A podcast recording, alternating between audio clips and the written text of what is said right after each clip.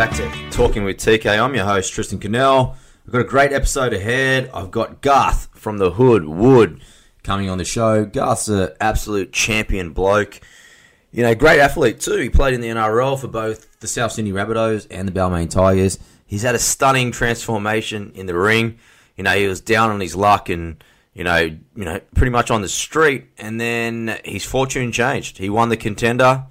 He became the first Australian to not only beat Anthony Mundine, but knock him out. He's quite the character. He's got some great stories. I really appreciate Garth coming on the show and, you know, sharing his stories with everyone.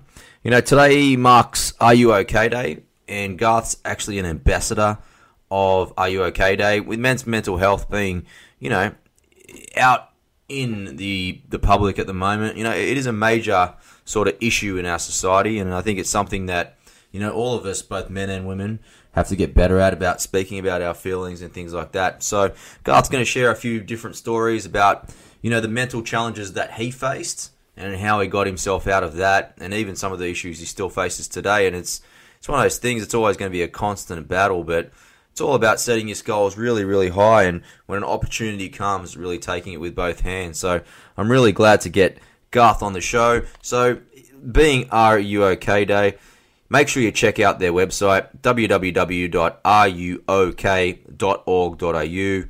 Please check it out. Please support it. I think it's a great cause, and Garth's a great ambassador. Before we get Garth on the show, big thank you to everyone tuning in and leaving five star reviews on iTunes. I really appreciate it. Best way for me to grow the show is continue to, you know, tell your family and friends about the show, and you know, I'll keep bringing on great people like Garth Wood. But without further ado, I introduce Garth Wood.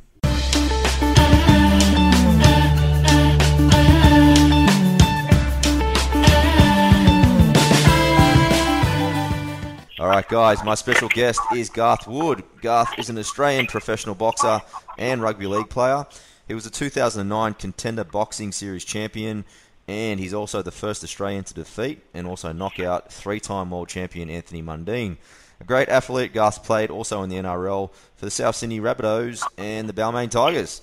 I welcome the man, Garth Wood. Garth, welcome to the show, bud.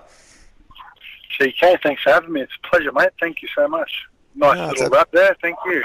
yeah, how good's your profile, mate? But you know, I've been wanting to have you on for a while. Like I, I told you when we connected, I always see you down at the Woolloomooloo PCYC training a few clients there, and it still shows that you know you're passing it on all your skills to you know to your clients, and they seem to be having such a good time. So, congratulations on a great career. Are you are you officially retired, Garth?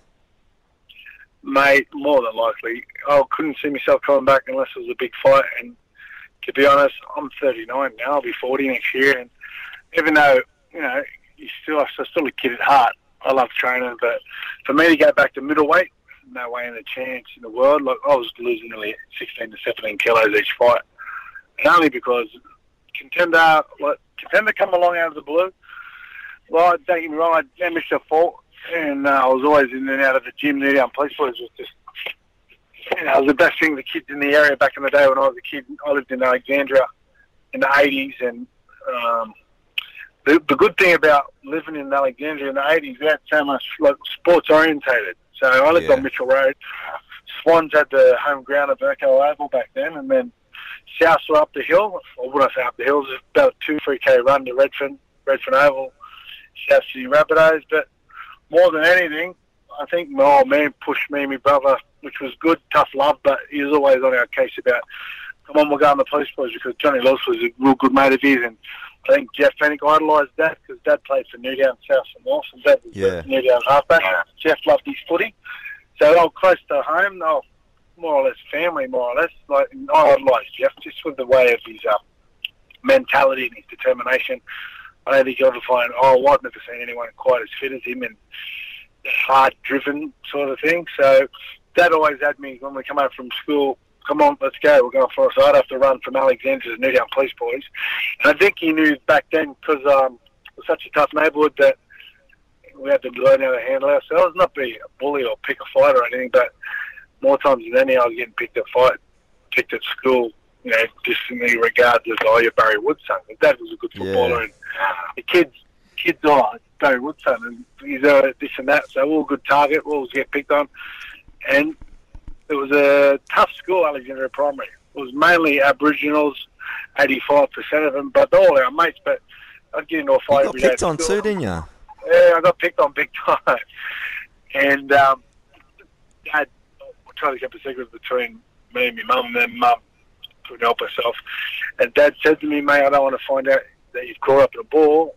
If I find out that you shit yourself, you know, you'll answer to me. So I went to school the next day and just was petrified more about Dad finding out that I was shit myself because it was quite intimidating back then. And I lost the plot and uh, threw a couple of chairs and whatnot, and then I got suspended. and Dad said, mate, listen, I'm like, okay, you up to yourself. He goes, but you won't be chucking chairs or throwing tables at anyone.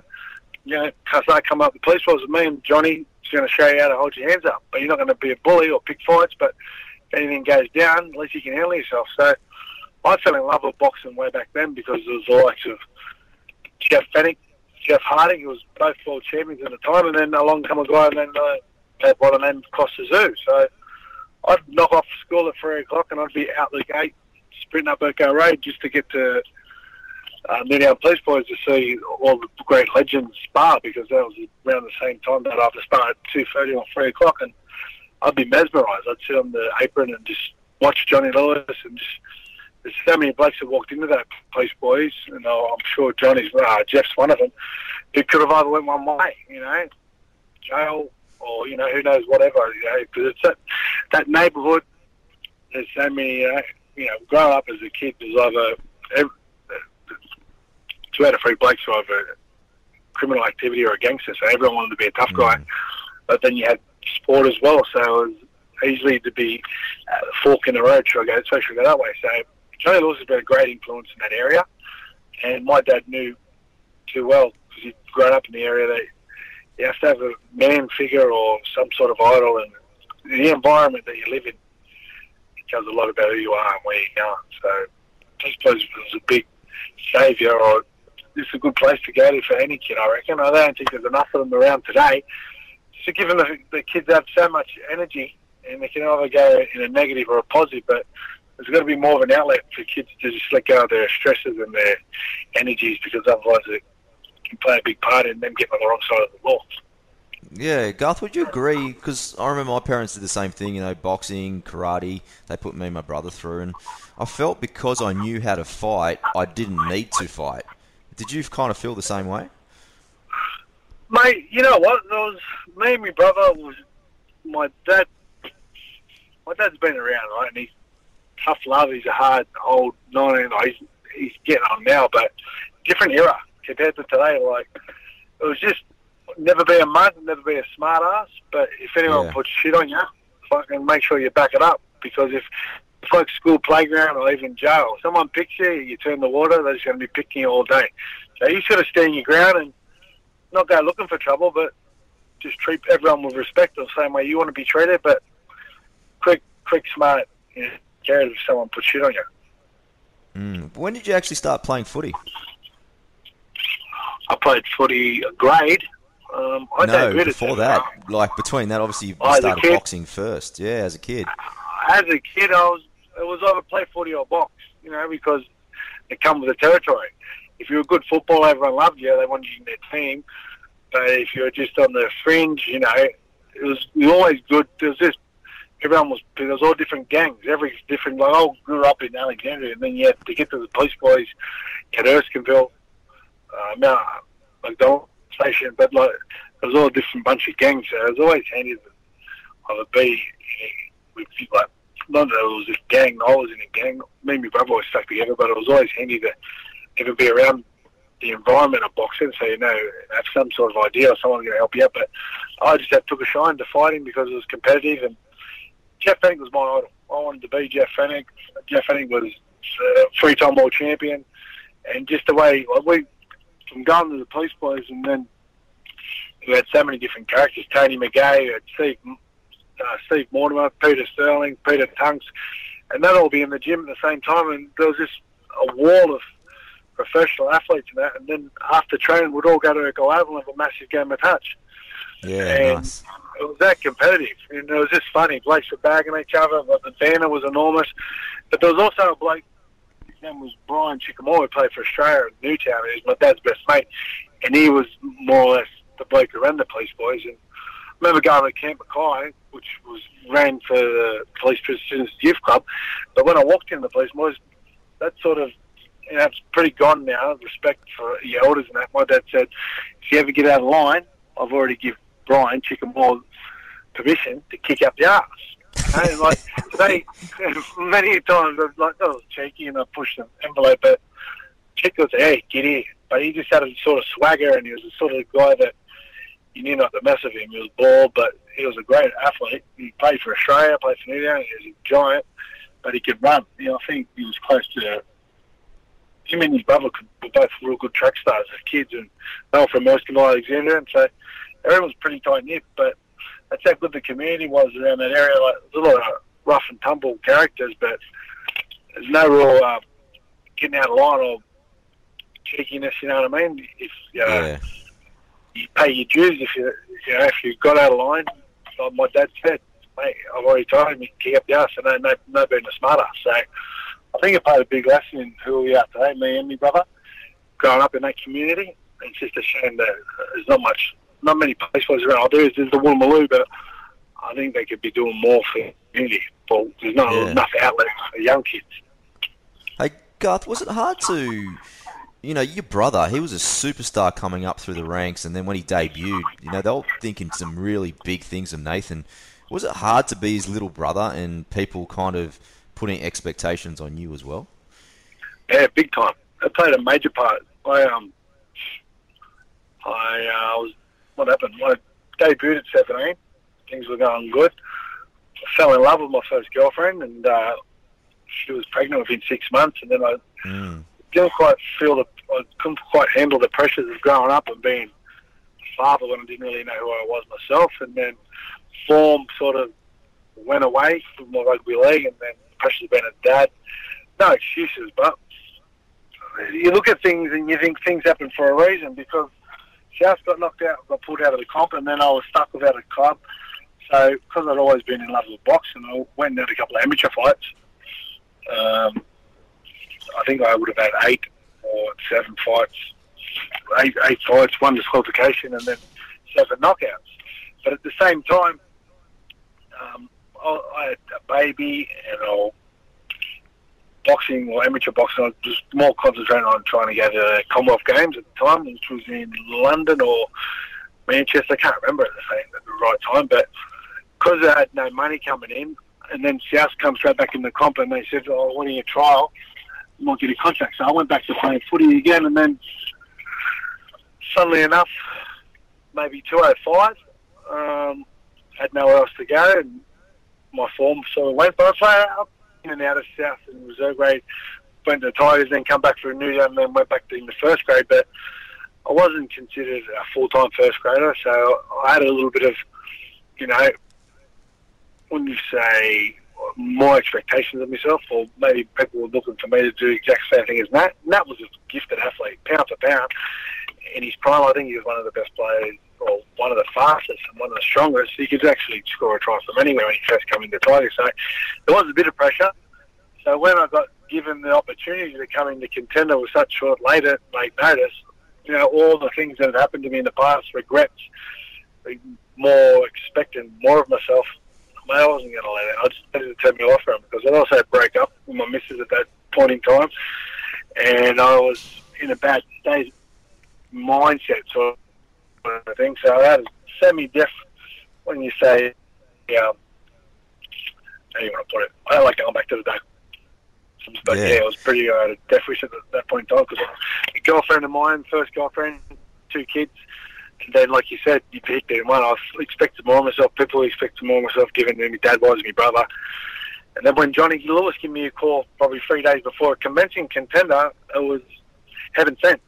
You know what I mean? Because I was just, I was down in the dumps, playing that normal blame game, poor me. But really, I think it was more brought on, brought on by myself. You know, just taking things for granted. Probably things, you know, I couldn't, I can't quite explain it, but it ended up being you know, heaven sent when Johnny Lewis gave me a phone call because it was me to, a chance for me to wash everything and clean the act up and probably uh, get another bite of the cherry, more or less. Because an opportunity Yeah. presented itself, and I stepped in the contender, and May I was regarded as the biggest underdog in the competition. He had um, three or four top tenders in the world, super middleweight. Nader Hamdan, Kariz Kariuki, um, Victor Oganov, who, for his record, I think it was like 32 fights, Yeah. 30 32 knockouts, or 20, knockouts or something. Yeah. It's 20 And was, what about my luck? I won my first fight, and then I I had to come up against him. So I can tell you a funny story if you want me to tell you that story about Victor Oganov in the contender. Something Yeah, you can have for a laugh about. because he was such, he's one of, one of the most, I reckon, at that point in time, he'd fought a bloke called Darrell who was in a Super Six, and more than, more, was quite a controversy fight that he had with the bloke. They reckon he ran dead, um, Darrell, whatever his name is, yeah, it was Darrell, because you hit him on the break or something, but he faked an injury, and everyone said, oh, Victor Oganov is the most feared super middleweight in the world. No one wants to fight him because that bloke laid down. So here I am, this novice, only having four or five fights up against Victor Oganov, my first, my second fight. And so I'm thinking, fuck, hell, what am I going to do here? This bloke, he, should be a world champion because I remember watching that fight because the bloke laid down and then Johnny looks at it and he goes, mate, you know what? Fighting this bloke Victor Oganov and, uh, mate, I understand if you don't want to fight him because I don't even think if this bloke wins, Choc will even fight him, mate. He's a big puncher. But he, he's typical Russian, you know, he doesn't give a fuck. I said, and mate, where I'd come from, like, oh, it was just a calling call. Because what my kids had seen before I walked into contender, I was depressed. Mum and Dad were, you know, worried, sick because I wasn't coming home. I was, and funnily enough, there was a bloke who found dead in the gutter at Newtown, and Mum and Dad rushed to the uh, Newtown police station. I think it was me because they hadn't seen me for Yeah. three or four days. And that's what happened. I Yeah. just on the piece, whatever, run with the wrong crowd, and then go missing MIA, and then oh my dad went to Newtown Police Boys, uh, Newtown Police Station, thinking it was me. It wasn't me, and then three days later I get called in. And so I'd seen the dark sides, and then I just thought this is my chance to turn my life around and try and be, make something of myself and be a role model for my girls. So my girls were my role model.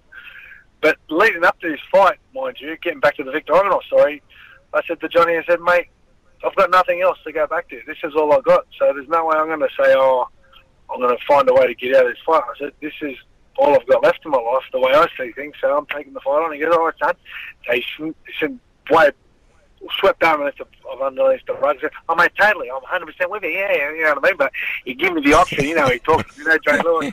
Yeah, he's yeah. always there for his fighter. His fighter comes first. And, you know, he's the best motivator in the world. Like, even though I had no idea, but my beast, you know, if someone says I can't do something, I'll do all I can to prove them wrong. So, funnily enough, leading up, I've, I've been in the, the contender house, whatever you want to call it, for a week and a half. Uh, I won my first fight, or and he roomed again. He roomed next to me, and he was mate. He was quite a gentleman, you know what I mean? He was a real good bloke. He tried to get to know me, but then, but then when I found out, fuck, I'm up against Victor Oganov. He got a record. He's the most serious bloke in the world. From that night on, mate, I would go to bed, get sent to your room, and you had security guards that weren't let, like, wouldn't let you leave the hotel, this and that. So I'd walk into the room and thinking, fuck, what am I going to do? How am I going to turn the tables on this bloke? This bloke's a top tenor in the world. I'm just some down and out kid that's trying to turn his life around. Yeah. Yeah, so it was a rocky moment. I'm looking at myself in the mirror of all my busted head up because the bloke I fought before had headbutt me in my stitches that blew uh, busted open because they copped a, copped a headbutt in the sparring effort as well. Because when I walked in there, I hadn't trained. It was like rehab for me. And But funnily enough, I won the fitness challenge. So I got a week off. So I was training. We weren't allowed to um, leave the building or what, some motel. I was climbing down the drain pipe and going for a road run because even though I knew I was fit, I won the fitness challenge, I wasn't quite ring fit. So yeah. I'm leaving, trying to get super fit and get my mindset for this Victor Oganov. I'd leave the room, I'd pump up the radio, pump up the TV, and I'd go for an hour run. So doosh, doosh, doosh, doosh. The radio on the TV is blasting. And I'd sneak back up the uh, exit doors and I'd walk up the um, main like hall The room to get to my room. Yeah, yeah. And I could hear I could hear this big Russian voice going, "Dad, Dad, you fucking prick, turn off the radio, turn off the TV, Gav. I'm gonna fucking kill you, Gav. turn off the radio, Gav." And I think to myself, Whoa. "Fucking, that's what exactly what I want. I want to get this bloke out of his comfort zone." So he's just going to brawl me because even though he can fight and he's a good boxer, I want to make it a brawl. I want to take him out of his comfort zone. And I don't know. I just didn't know, quite know what I was doing, but I just wanted to upset him and just make with a bloke like that, that class athlete who was just an absolute a machine, a monster, regarded around the world. I did this for nearly four or five nights leading up to the fight. And mate, he went from being a gentleman to wanting to absolutely rip my fucking head off. And then the day come of the fight, you have to get away. You have to get weighed in, and it nearly kicked off on the way in. He goes, "God, what is your fucking problem? This is not professional. You are amateur." And I just got in his head. I knew straight away I'm going to mind fuck him. I said, "I'm going to punch the fuck out of you." I hope you like this. And he went, "Oh fuck you." Okay, we're going to go. And then even the people that were film- filming the, the show was like, "Settle down, settle down." They, they didn't even have security guards. They got the director trying to pull us apart. But if you watch that fight, mate, it's an absolute street fight, like a nightclub fight on a Saturday night. I think he elbows me, headbutts me. I try and spear tackle him out of the ring, and that that was the first real thirty seconds of the round. But after that, I actually I got in his head, and I was I boxed pretty good, and I won that fight. But I think that was the when I stamped my authority in that contest, and I thought, fuck, he just knocked out the Queensland Australian cha- ex-Australian champion. Uh, Carney. Carney. I was going to say to you, That he- Garth, I was actually Yeah. at that fight. That was That a- first that- I one, didn't someone gave me Scott to do what someone gave me tickets to that first fight, and I remember it was maybe only fifty people in that you know that little room where they used to actually record it all. And you get that right hand. I don't know even it was like a Superman punch or something, and you knocked this guy out cold. He was out cold for like minutes. And then that just shocked the, the whole competition. People thought, who's this bloke? Never heard of him. He's an ex-footballer. He's had four fights. He's a brawler, obviously. So I did what I did to Victor Ogroff, right? And I won. But then it just, even though they thought, everyone thought, this is unbelievable. This place come from nowhere. And it's put me in the final. But the, fun, the best thing about that contender, he got given another, I think it was four months before we come back to the final. And I fought Kariz Kariuki. Mm. And I just really realised that, you know, this is what I was made to do. And I went to a trip to the US, fought all the real big um, African American fighters who were similar to Kariz, because Kariz was like six foot three or something, and he could box, he's an Olympian. So I spent a real massive prep over there, and I just come back transformed. And I, I regard that as my best fight in my ever, in my whole career. The fight against Kariz, I, I was ducking, I was weaving, I was switch hitting, I hit him, and even his, his manager, who's a good mate of mine now, uh, Fidel Tukel, well, at the end of the fight, they said uh, split decision, and he went, he was like, he's a gentleman. He said, mate, I've got you winning this unanim- unanimous because I hit him, I dropped him in the second round. The, the ref didn't put a count on him. I hit him with absolutely every punch I could hit him with. I think I only got hit once in the fight, and I was slipping, I was sliding, and I was like dodging raindrops. And that was my best, my best, I reckon, my best fight to come from where I come from, being a brawler, a street kid, you know, down and out kid, and just to transform into fighting a bloke who's top ten in the world. He's actually offered us uh, a world title the week before the fight. And Fidel Oh. actually said to me, he goes, mate, we thought you were going to be a walkout. We said, nah, stuff the world title. We're going to take the 250000 and fight Choc Mundine. Gus going to be a walk yeah. in the park. And then that, that actually made me and Fidel become, he's my best mate now. He ended up being my manager. Um, the way he took defeat, and he said to me, he goes, man, I don't know, if you know what the judges are talking about. I had you winning unanimous. It's a joke, but anyway, well done. Mate, he ended up being my manager after the Mundine fight because I couldn't get a fight because I'd knocked Mundine out. I've only had eight fights. I couldn't get a fight. No one wanted to fight me. So he had connections with uh, a lot of people around the world. He's a very smart cracker. He got me a fight against Gill. So it's, it's great how you make some really good friends. He'd be a mate for life with me. But yeah, when we sum it up, my favourite fight, people would probably think I'd say Mundine, but Mundine, yeah. because it's such a big journey for me, contender blessing from you know up above, just for me to get pulled into the contest. me for turn my life around.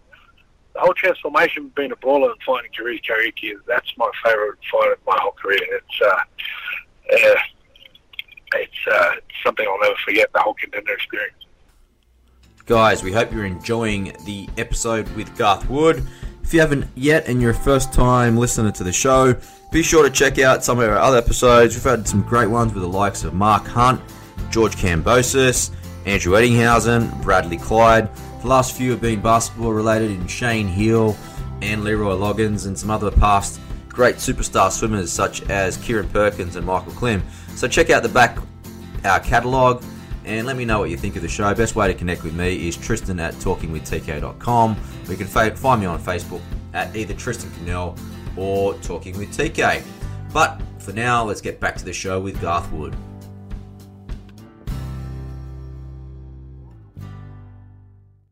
Hey Garth, I want to ask you about your style because you've got a very unique style where you're kind of your right hand you're very tucked in and you, it's kind of pour out, and then your left hand you kind of pour it out just a little bit out, more unusual than a normal boxer would be. Who, who taught you that style? Mate, no one really. You know what? Because I had to think fast on my feet walking in the contender, and it's fun. It's easier to say, oh, if I'd been fighting all my life, like I did playing footy, like I didn't have a great amateur career. I, I started boxing, and the thing was when I left the Tigers, which was in amateur career, would have might have been 201 or something like that. I only had eight or seven fights, but if I was able to, not looking back, and I see everything up the road, if I was able to, like you do with footy, go to nappy grade, start boxing at eight years old and just get all that amateur experience, who knows what would have happened. But to be honest, it is what it is. I just, I had to think fast with my style. And uh, I walked in the contender, everyone had all these experiences and all this amateur experience and this background. I just come in from being a street fighter. I more or less did my amateur, all my amateur or my apprenticeship on the street. So I just took a bit of this. I like that bloke's uppercut, I like that bloke's hook, and I just took a bit of their style, his style, and made it my own. It was quite unique, but yeah, I don't know. I had some success with it, but I had oh, my way time. again, if I had my kid, if I had a bro- if I had a son, which I don't have two daughters, blessed with two real good kids yeah, you got to start boxing at a young age because you can pick up some uh, bad habits, and you got to. You look at all the good Cuban fighters or all the good American fighters now. They've been boxing or fighting since about the eight or nine, ten years age, and um, I, I wouldn't change a thing. But yeah, if I had my way to do it again, I would uh, start a lot earlier, a lot younger. But I come from an area where it was either box, fight, or get yourself into trouble. So yeah. I took what I can out of the board and I made it as much as I could. I made the best of what I could. Hey Garth, take me to the Mundine fight now because you know they tried to get do everything to get out of that fight. They dropped you to middleweight.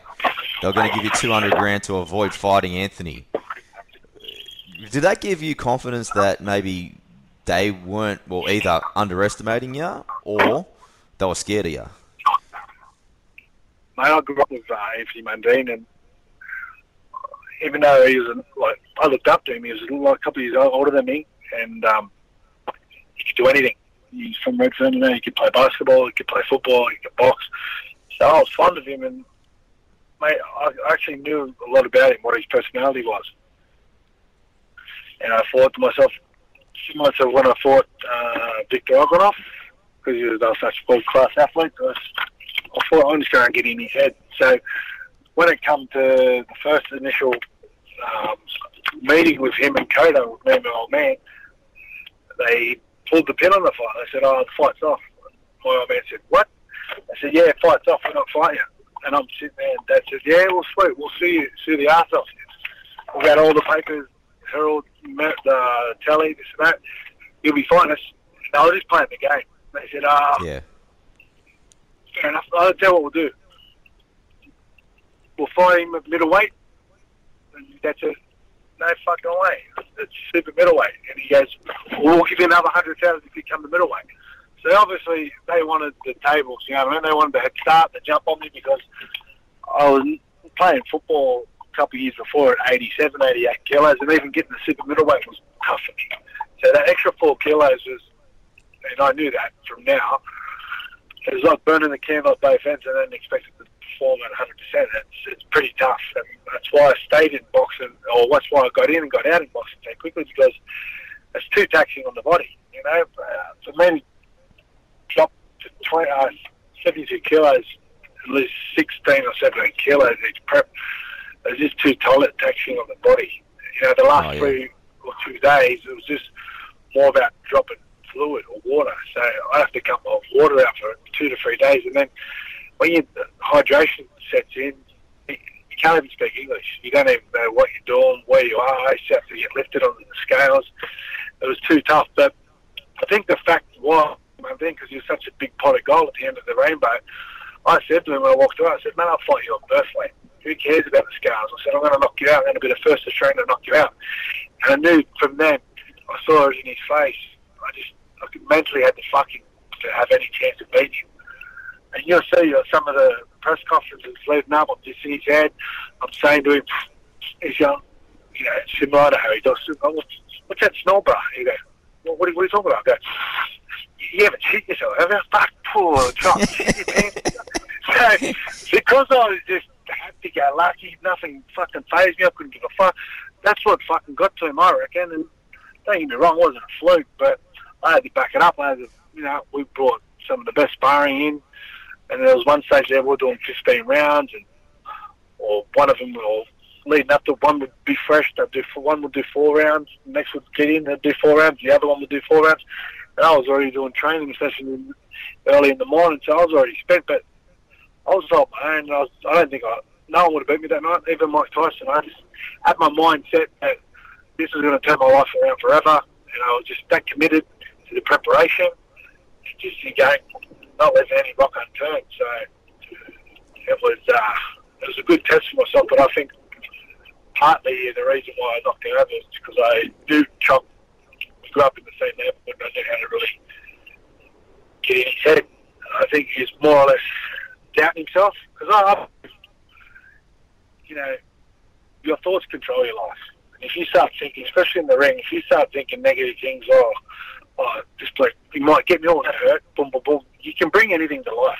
You know what I mean? It just Mm, doesn't matter yeah, to yeah. in boxing, but especially in boxing, in business, if you've got positive thinking, mate, you'll bring things to life. If, if I clip someone and think, oh, I'm going to go, I'm going to knock him out, I'll do exactly that in the ring.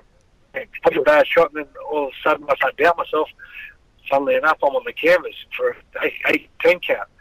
And I, I realised that in boxing a lot quicker than anyone else that you learn so much about yourself when it comes to boxing. You want to watch someone in the ring, you can tell a lot about their character or who they are. You know what I mean?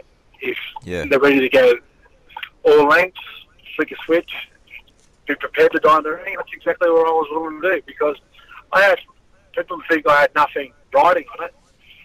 And Choc had a lot riding on it. I said, but deep down, soul searching. I know how easy I could get back to that bad fucking neck of the woods where I was before content. I didn't want to go back there, and this was going to set me up for my life, rest of my life, and my kids, and get my kids, you know, being their role model again. Because I, I was, I beat myself up a lot just in day to day things, and I expect more of myself. And I just, I wanted to challenge myself, and I really wanted to do. You know, I'm a big goal setter now. I always have been, but I hit a, a dark stage in my life for some time, and then I was just given an opportunity, and I had to get back on the page where what I'm really all about. And I was tested, and I come up trumps with the Mundine card. Hopefully, you know, you know, this week or this day might be suicide prevention. I went down that road, and luckily I made my way out of it. But I'm a um, ambassador for R U OK Day. Yep. Great friend of mine, Gavin Larkin, who's uh, started it first off, and R U OK Day is coming up on Thursday, and I'm, blessed every time I wake up that I never went down that road. But there's there's times there where I constantly, I actually considered going that way out, you know. But I wouldn't say that I, I'm suffering from bipolar now. But people get in situations where they're mentally, you know, on eight ball and they start down themselves. But I think mental. I'm not a, a professional on the actual thing, but I've tasted it, and I think a lot more has to be done for, you know, depression, mental illness, So some people just go through dark, dark, dark chapters in their life and they can climb out of it. I was one of those people. I said, but there's actual people who wake up every day and medicine's not helping them. You know what I mean? So you always just got to think, Mm. that's what R U OK is all about. You know, just always think about the person next to you, if they're okay. You don't quite know what they're going through. So I was going through the same situation. So I think there's just got to be a lot more awareness for depression and suicide because it's a big, I think, might be eight or three people a day take their lives in, in Australia. I think it's 3,000 people a, a year. So it's big numbers and it shouldn't be swept underneath the rug. Because I was, you know, that Aussie nature of, oh, don't let them find that, that smile, don't let them know that hurt you. There's always that manly way in Australia about don't show you any of your emotions. You know, I, that's my, I was calling out to a lot of people, but didn't want anyone to think that I was weak or this and that. But then, great thing Johnny Lewis was think, I mean, give me a phone call. But he also knew what I was going through. He goes, mate, I know what you're doing. Don't lie to me. He goes, but here's a chance you to turn your life around. I'm not saying you're going to win it, but, you know, you've got daughters. You, you're going to be a role model. Mate, this could be a chance you to turn your life around. And that's Yeah. how good Johnny Lewis is. Uh, he hasn't just done it to me. He's done it for a lot of things in the neighbourhood, especially the, the, they basically walked through the Newtown police boys. He- We're in the same situation. All they need was someone to come and talk to them and say, mate, this is what you're going to do. Are you all right? Can I help you? That's what uh, R U OK Day is all about. So if I can just put that in the interview, don't forget, R U OK Day uh, is on the 14th, Thursday, I'm sure it is. And if I Yep. want to wo- talk to a work colleague or a family member, if you haven't spoken to them for a while, just ring them up. Say, how are you? Everything okay? I haven't spoken to you for a while. Are you okay? So I just thought I'd, we got talking about me and what my love is. Yeah, yeah, definitely. I'll, I'll put it on the website how I too, turned buddy. my life around. Yeah, how I turned my life around. And Johnny Lewis, uh, I don't think he actually knew just how much it meant to me, but because he always cares, I mean, that's a good example about asking someone for a day. He did it in a different way where he, he knew I was calling out for something and he fought me straight away and he said, I know what this kid's about. I know he's a beast. I know he's capable if he gets his head straight. So it's more or less throwing me a lifeline in Yeah. more, more word ways than any, but that's exactly what R U OK is all about. Hey, Garth, did you ever use like even go further and maybe go to a psychiatrist or anything like that as well? Did I ever think about going to one? Yeah, if, if, did they? Because obviously you're probably in a lucky situation where you turn your life around yourself in the actual ring. But you know, with with us talking about are you okay, and I know that a lot of my friends have been talking about you know seeing professional help and things like that as well. Did you ever experience going to that kind of next level? Um, yeah, I never actually needed to, which was Yeah, probably I'm not sure. Well, I didn't probably didn't really get that far because I was either I'm more like bull terrier. If you know anything about bull terriers, sorry to take you down this but bull terriers, I was brought up with a bull terrier, and they absolutely just hammer himself. They rub the shit out of their arms, they bite their feet, they listen to that. I more or less turned it around on myself and just abused myself on the piss and this and that and beat myself up. And then I know it's a weird story to put it around, but I'm more or less just abusing myself more than anyways before I went and asked for help. And then being that Aussie way about, you know, no one says that they're hurting or that it is this and that, get my help, I'll be right, I'll take care of myself, I'll be okay. I was, you know, I don't know if everyone's like that, but you try and you're a little bit ashamed of letting anyone know that you're in a bad place. I just abused myself with the alcohol and walked up and down looking to get myself into trouble because it's going to be around, which is not the right way to go about it. And I was just blessed. Johnny Lewis made that phone call, and then, like, now, if I don't train, because it's been a part of my life for so long, I start not getting depressed, but I just beat myself up and, not on that, cloud nine. So I'll make it yeah, you know, compulsive or uh, it's a must that I've got to train every day to get your, uh, your natural vibe, you know, get myself back in that mindset because it's stuck at my bottom.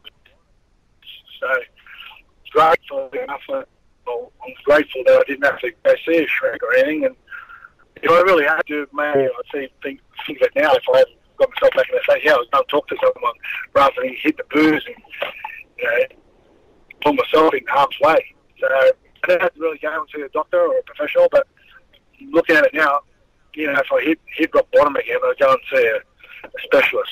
I, think, I actually did see a sports psychologist at times, and I didn't really because he wasn't looked upon as um, a doctor. He worked in alcohol, and he'd seen a lot of this and that.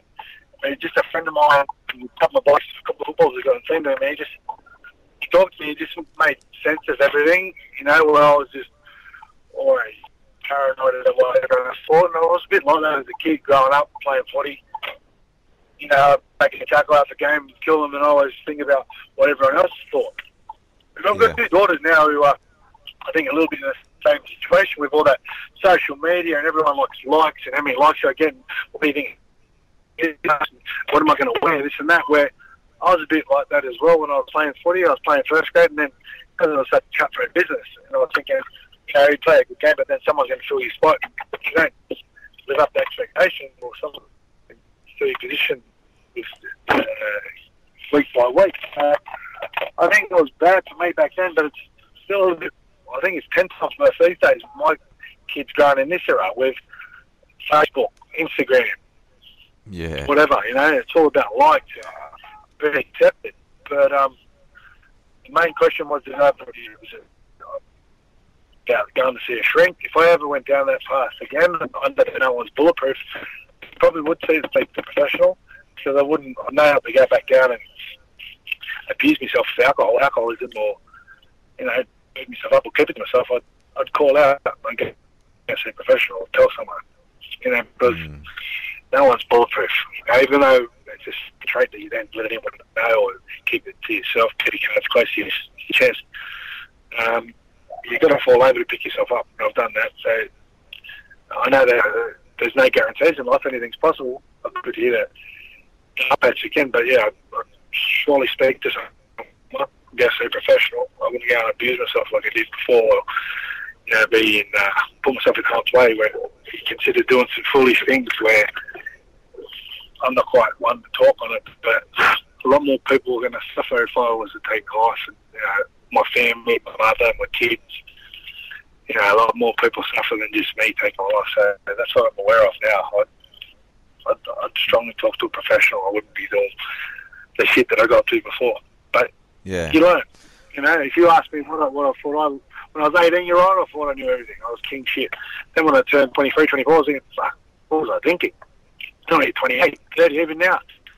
I'm 39, and I still think, fuck, I know nothing about the real world or getting out there. And, you know, I'm in, about to walk into a new chapter in my life, and I'm, I'm not boxing anymore, but you can teach an old dog new tricks, you know, and there's, you shouldn't be so naive that, oh, well, when you're a kid growing up in the neighborhood, you just thought you're king shit, you're too smart for everyone else, but little did I know, you know, I was about to become a father, I have two Yeah. daughters, and then become a boxer. Now I'm about to try and be a, um, walk into a business. I'm about to do a financial mortgage business because I train Mark Boris, and he's become more like a mentor for me, and Yeah, nice. even though I left school at a young age and I didn't get the great schooling because I thought I was going to play football for the rest of my life, my schooling wasn't that great. But now I've self-taught and put myself through a course, financial mortgage broking, and he's become he's just a great friend of mine and he loves for the fight game. He's had a couple of corporate fights and mate, he can handle himself. He's a knockabout. He grew up in Bankstown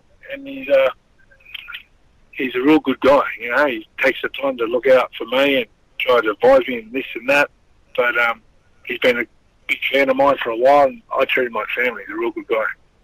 Yeah, well, you know, you're doing a lot of things right, and I think that's why people are backing you. You know, you got, like you said, Mark's backing you. Back in the day when you were boxing, you had guys like John Singleton backing you as well, man. So I think your ability to bring people together is probably underestimated by yourself, buddy. Yeah, it probably is. but I'm just enjoying the ride that I'm in with life. You know, I'm learning new things about myself and my daughters. I think my daughters have been my biggest wake up call, my biggest achievement ever. So it's just great to see them become women, you know what I mean, and they carry themselves well. And I see that their ethic and work ethic, and they love they love playing their sports, and they play Yeah, I've always played Oztag and touch since kids. Now that they've made women's rugby union and rugby league, a contact sport, they've put their hand up. They, they can't wait. So, and they're always asking me to do extras and they want to train, they want to do so I can just share with them the, right, the do's and the, um, the rights and the wrongs with, um, especially with sport. You know, eating the right foods and training and taking yourself serious and not, you know, getting caught up with the wrong crowd. I'm all for it. Yeah. Hey Garth, something I'm really loving, man, is your role on the fight call out, man. It's it's a great show. Serious. Mate, we're enjoying it- ourselves. You know what? We're just trying not to take ourselves too serious, even though we're covering a lot. There's a lot of content there. We've got domestic fighting, and then we got international fighting. There's um, it's Hmm. did a that real good. Uh, funnily enough, guess who? Johnny Lewis mentioned me to uh, Adam Watt, and then they said, Johnny Lewis said, mate, this kid, he knows how to talk. You know, I keep doing an impersonation of Johnny, but I always have. You know, he does that. Mate, son, what's going on? I said, he said, Adam, I tell you, you'd be right up that, right up the alley for that. Garth Wood, mate, he knows how to talk. He can tell a story. He's a larrikin.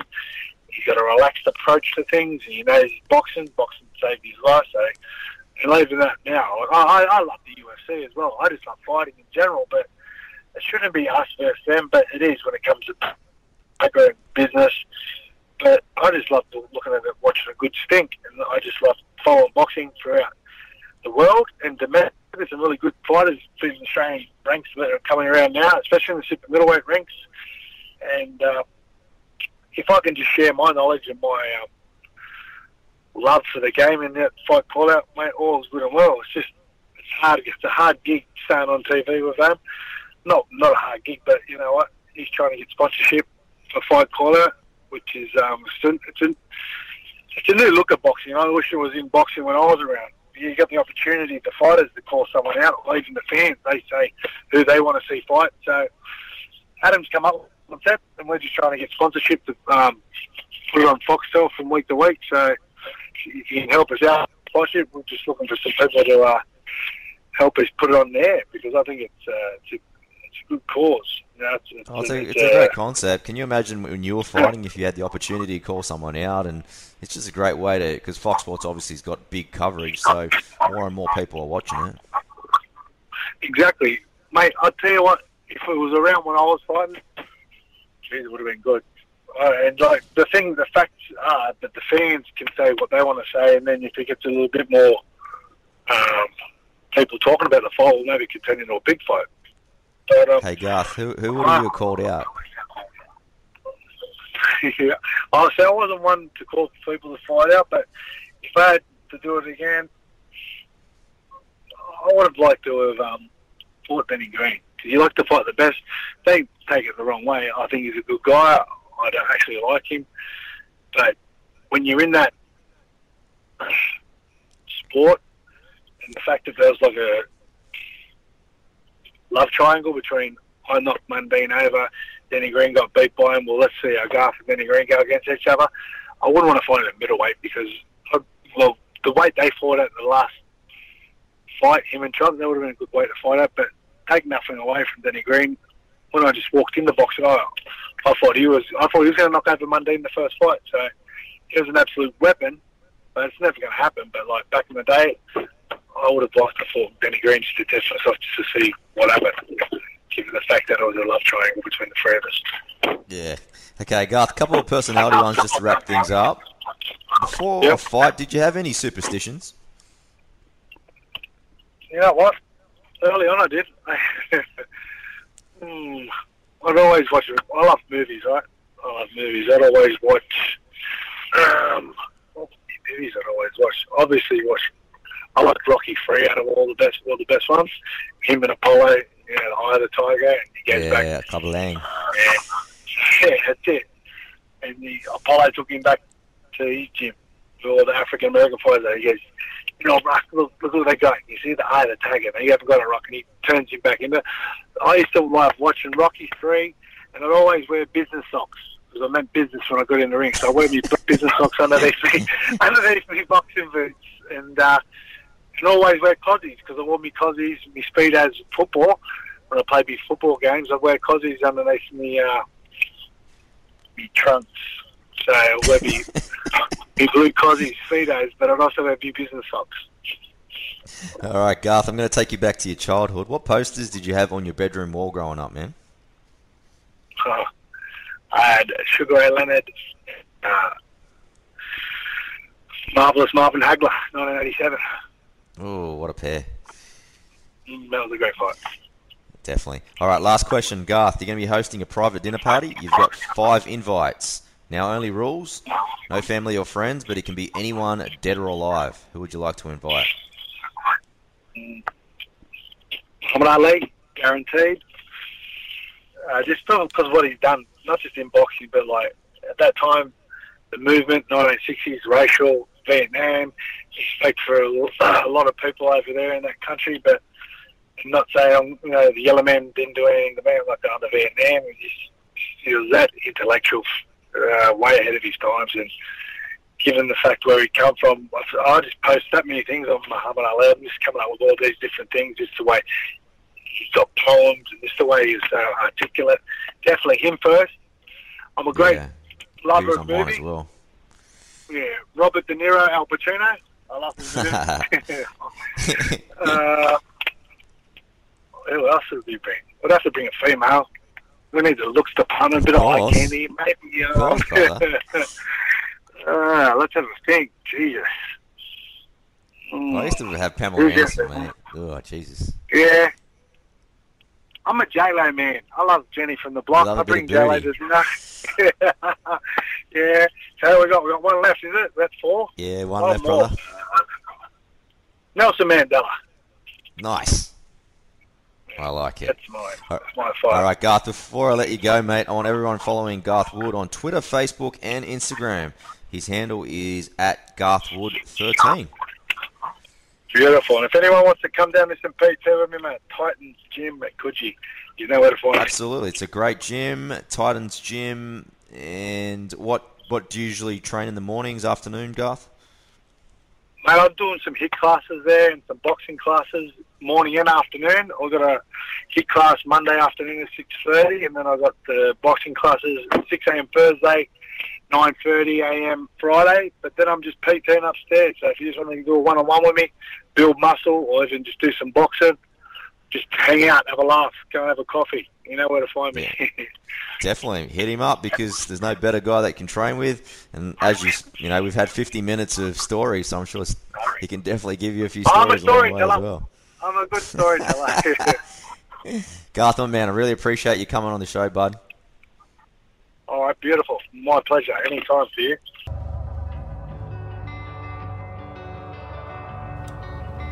Guys, we hope you enjoyed the episode with Garth Wood.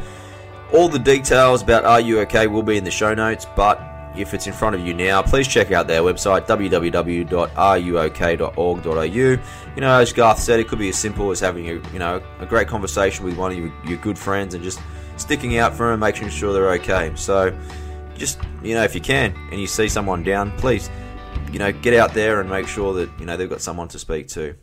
Next on the show, we've got Carlton great Anthony Koutoufides. So look out for that episode coming early next week. And we've also got Dave Reynolds, the V8 supercar driver, on as well.